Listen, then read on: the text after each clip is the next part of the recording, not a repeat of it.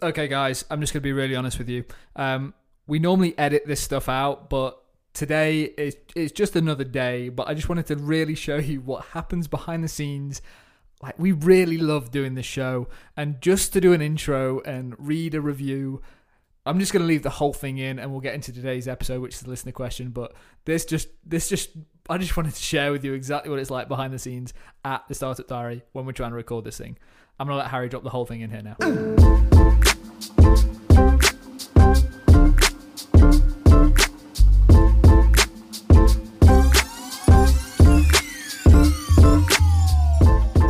Hey guys, and welcome to episode 185 of the Startup Diary. I forgot I was going to throw it over to you. P- please just put this as a as a pre prequel, just whatever it's called, just keep that in. Preamble, preamble. uh, yeah, it's because I was looking at the question and then I saw you hovering the phone. hey guys, and welcome to episode 185 of the Startup Diary. Uh, Adam, you've got another review to read. Yep, let's get into it. From Driven9943 on the 13th of Feb, he says, Down to earth, great listen. Great to hear Adam and Harrison chat and. What? Chat and views on the business world. Down to earth, great listen. Great to hear Adam and Harrison chat and give views on the business world. By the way, it doesn't say the word give views. I just had to put that in there because the sentence doesn't make sense otherwise. And it completely threw me the first time I tried to read this. Whether you're in a startup or not, there are things we can all take from their open, honest, and candid podcast. Well worth listening to. And on that note, let's get into today's show. And on that note, oh, sorry, I thought you were. I thought we were beatboxing. what?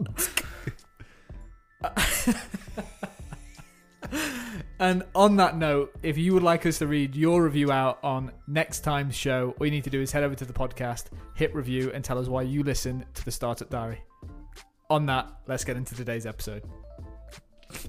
okay, listen. I'm gonna, Next time. I'm gonna put, I'm gonna put a thing here now, and I'm gonna say this is what the intros are like behind the scenes, and we're just gonna play the whole damn thing. But bear with us, okay? I think it's funny. The, Okay. the amount of effort we have to put into sound professional is beyond belief.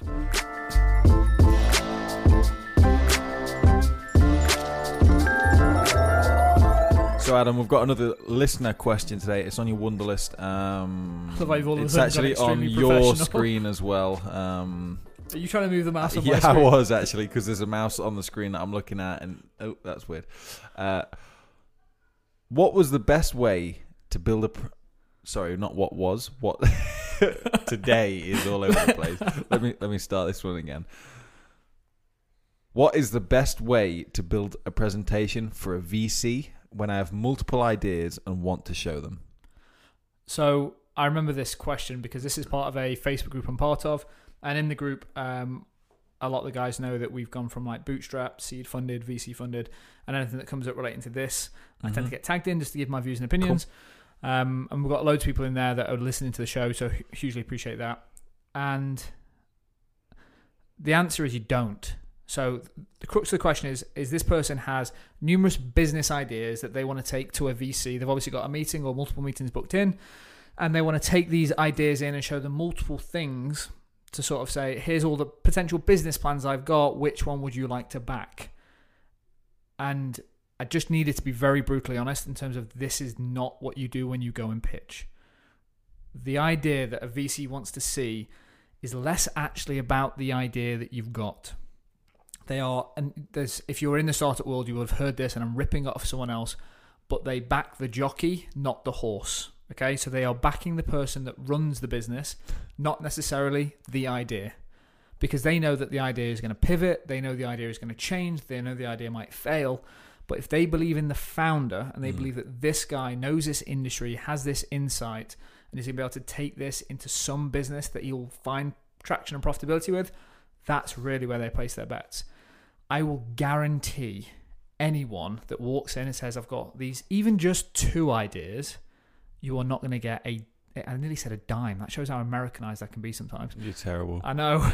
I'm not going to get a dime, John. Um, you're A not gonna, penny. You're not going to get a penny out of anybody. Um, and I think, I think the reason that I wanted to chuck this onto the podcast is just to make sure that when people are thinking about building a business, it comes from like something deep, like something that they see wrong in the world that they want to fix. Mm. Like what what I don't want to see or hear is like someone that's come out of business school and they've gone, okay, there's these seven opportunities. I'll make business plans and I'll go and pitch.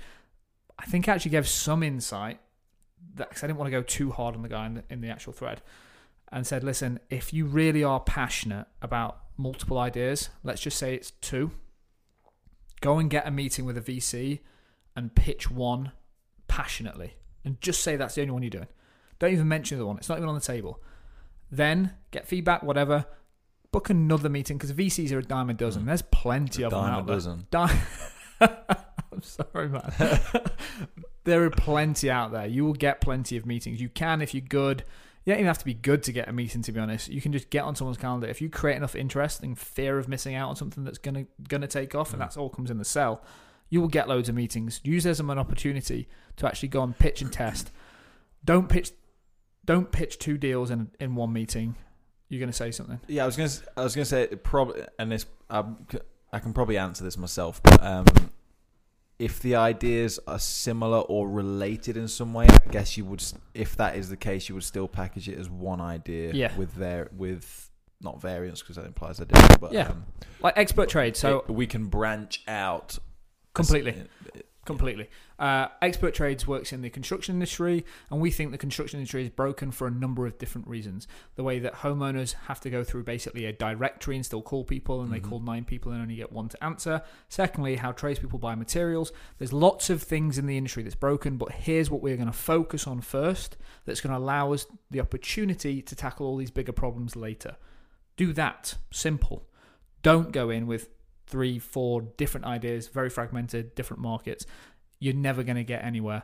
The real reason I wanted to put this on the show is if you've if you've got that mindset, I promise you it's not going to work. And that's a bold statement. But if you're looking at a business plan because you think there's a there's an opportunity in this market and you can go and execute on it, you haven't got a deep motivation and a deep passion to fix something in the world. And yeah, do, you think, do you think he's just been brainstorming ideas then? To, to have to have multiple ideas, are you, are you implying that he's probably not passionate enough about the one, hence why he's been able to kind of not stumble, but kind of think and, and throw out some other ideas. two things. Entrepreneurship now is cool, and and I I technically have come into that window in the last five years where entrepreneurship was getting cool. Having a startup was cool, but I was a kid that was doing car boot sales as a kid. I've always wanted to make my own money and do my own thing. There's a lot of people now that want to run a business because they now know that it's the cool thing to do, and you can basically be unemployed and say you're an entrepreneur, and st- people still think that you're good. Secondly, is this guy who put this up? He's not what I'd call an entrepreneur. He's what I would call an inventor. Inventors have lots of ideas. Mm. Okay, you might be that. You might be that type of person, but at least categorize yourself correctly. At least understand you're an inventor, and what you need to do is invent a product or a solution, partner with an entrepreneur, license your solution, then go and do your next thing. That is a completely different question and story. This guy who asked the question was a. I'm an entrepreneur with lots of ideas. I thought, no, you're not. You're an inventor. If that's if that's what you truly are, own it and do it really well. Mm. Don't masquerade as an entrepreneur because it's the cool thing to do in life at this point in time. And that's basically the crux of it, and that's what I want to get on the show: is be deeply motivated to fix a big problem, or go and get a job, or understand you're someone that is inventing solutions and own that and be the best in the world at it. It's one of those three things and nothing in between. Strong. And on that note, they can uh, send in more questions to harrison at experttrades.com. They can catch us on the gram. Startup podcast. You, I, you know this yet, by you, you always look at me and it's throw it my Startup way. Podcast. Startup podcast. And if you do want to get your review left or read out on the show, uh, Left. just, you know, can you you've can got- you can leave the review and we will read it out. this whole show has just been This- a mess. Yeah. If this is the first time you've listened to the podcast, I promise you, like normally we edit it a little bit Mm. tighter than this, but I think this one is just going to show you the true behind the scenes, and I think there's still some editing to do on this, Harry. By And the way, I'm this- not saying that this- you just push this out. Oh, oh, this this goes back to uh, a previous episode though, enjoying the journey, uh, and this enjoy, enjoying it. Like if we were just forcing ourselves to get behind the mics just to speak about business, to to for whatever reason, um, then we wouldn't be doing it for very long. But we genuinely we genuinely enjoy chatting behind the mics, and, and this is just Hundred part percent. And any cynic that is listening to this right now and go, "Well, you've got ads on the show. You guys are making money." The amount of money we've made on the show is ne- it hasn't even touched the amount of equipment, the amount of equipment that we bought to do this damn show. This is not about We do those ads. actually need more mics as well. We do. Uh, yeah. Thank you to Bose for sponsoring us. Uh, because it, w- as a passive sponsor, by the way, this is not a call out. By the way, Bose, if, if, you want if, Bose, if you if you want to send us some equipment, that'd be fantastic. I could do, do with some some headphones. headphones, uh, some noise. Guys, I will wrap it up there. This could drag on. Hopefully, you've got some key takeaways of this show. Go back and listen to the previous ones. And thank you so much for being a listener to the Startup Diary. And if you haven't hit that subscribe button to rip one off Peter McKinnon, smash that button now, and we will see you next time.